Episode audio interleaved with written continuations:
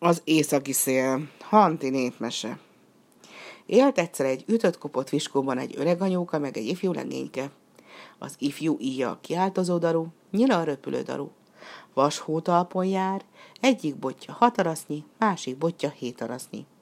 Egyszer igen zordra fordult az időjárás, s mire megjavult az idő, eltűnt a legény hótalpa, nyilai, meg botjai. Bement az ifjú a kunyhóba, s így szólt öreganyához. Eltűnt a hótalpam. Nincs meg az íjam, nincs meg a botom. Az anyu így válaszolt. Menj el a holdhoz, öregapádhoz. Az ifjú útnak indult. Meg sem állt, míg el nem ért a holdhoz. Mit kívánsz, unokám? Volt nékem, mondja az ifjú, vas hótalpam, röpülő darunyilam, kiáltozó daru íjam. Meg hatarasznyi hosszú, hét hosszú botom. Az úr rossz időt küldött, és a viharban mindenemnek nyoma veszett. Öreg apám, éjszaka körbe jár az égen, tán látta valahol a szerszámaimat. Így felelt erre az öreg apó. Unokám, mikor még megvolt a nyilad, megvolt az íjad, amikor jártad a vízpartot, jártad az erdőt, késed végét sem mutattad nékem. Majd még hozzáfűzte. Én semmit sem tudok, Erígy a naphoz, nagyanyádhoz. Az ifjú útra kelt. Ment, mendegélt, végül megérkezett a naphoz.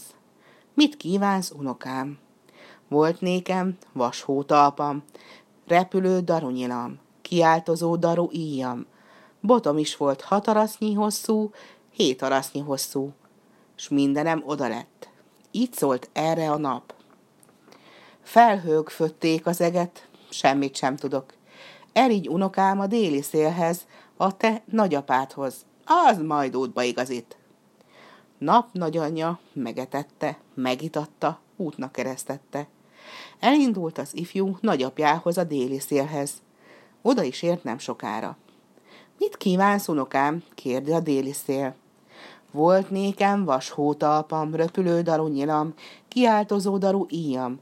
Botom is volt hat arasznyi hosszú, hét arasznyi hosszú. Az úr rossz időt küldött, s mindenem oda lett. Így szólt erre a déli szél.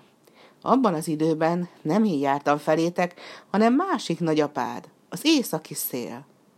Útnak eredt az ifjú, kísérte őt a déli szél nagyapja.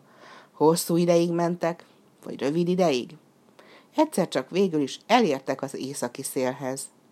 Mit kívánsz, unokám? Volt nékem vas hótalpam, röpülő daru nyilam, kiáltozó daru íjam. Botom is volt hat arasznyi hosszú, hét arasznyi hosszú, s mindenem oda lett. Talán tudsz róluk valamit, öregapám. Előjött az északi szél, két kezével két vascölöpbe kapaszkodott. Lábával másik két vascölöpre lépett. Fújni kezdett. Északi szél kerekedett, amint elállt a szél, útnak eredtek. A déli szél együtt haladt az északi széllel, útközben rájuk esteledett. Északi szél kilőtt egy nyilat, és a röpülő nyíl nyomában mentek tovább. A nyíl iramszarvas talált, azt megnyúzták, kibelezték, üstbe rakták, megfőzték és jól megették. Majd nyugodóra tértek. Reggel felkeltek és tovább indultak. Megint beesteledett. Most déli szél lőtte ki a nyilát. A nyíl jávor szarvast talált, azt megnyúzták, kibelezték, üstbe rakták, megfőzték, megették és aludni tértek. Harmad napon újból útnak eredtek, egyszer egy nagy városhoz értek.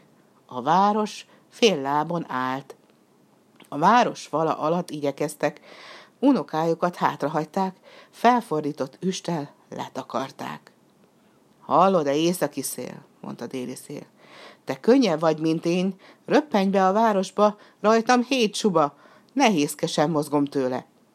Északi szél beröpült a városba, és nagy keresésbe fogott. Az unoka az üst alól csak hallgatja, hallgatja öreg apja matatását. Északi szél visszatért, ráütött egy kicsit az üstre, mire unokája elszúnyadt. Mikor felébredt, nem hallott semmi zajt. Eltelt még egy kis idő, megjött északi szél, meg déli szél, és elhozták hótalpát, nyilát, íját, mit a városi fejedelm lopott el. Megköszönte szépen a legény a szívességüket, aztán útnak indultak, Kiki az otthonába. Hazaér a legény, látja ám, hogy amíg távol járt, a ház három sarkkal leomlott. Öreg anyó a negyedik sarkában kuporgott.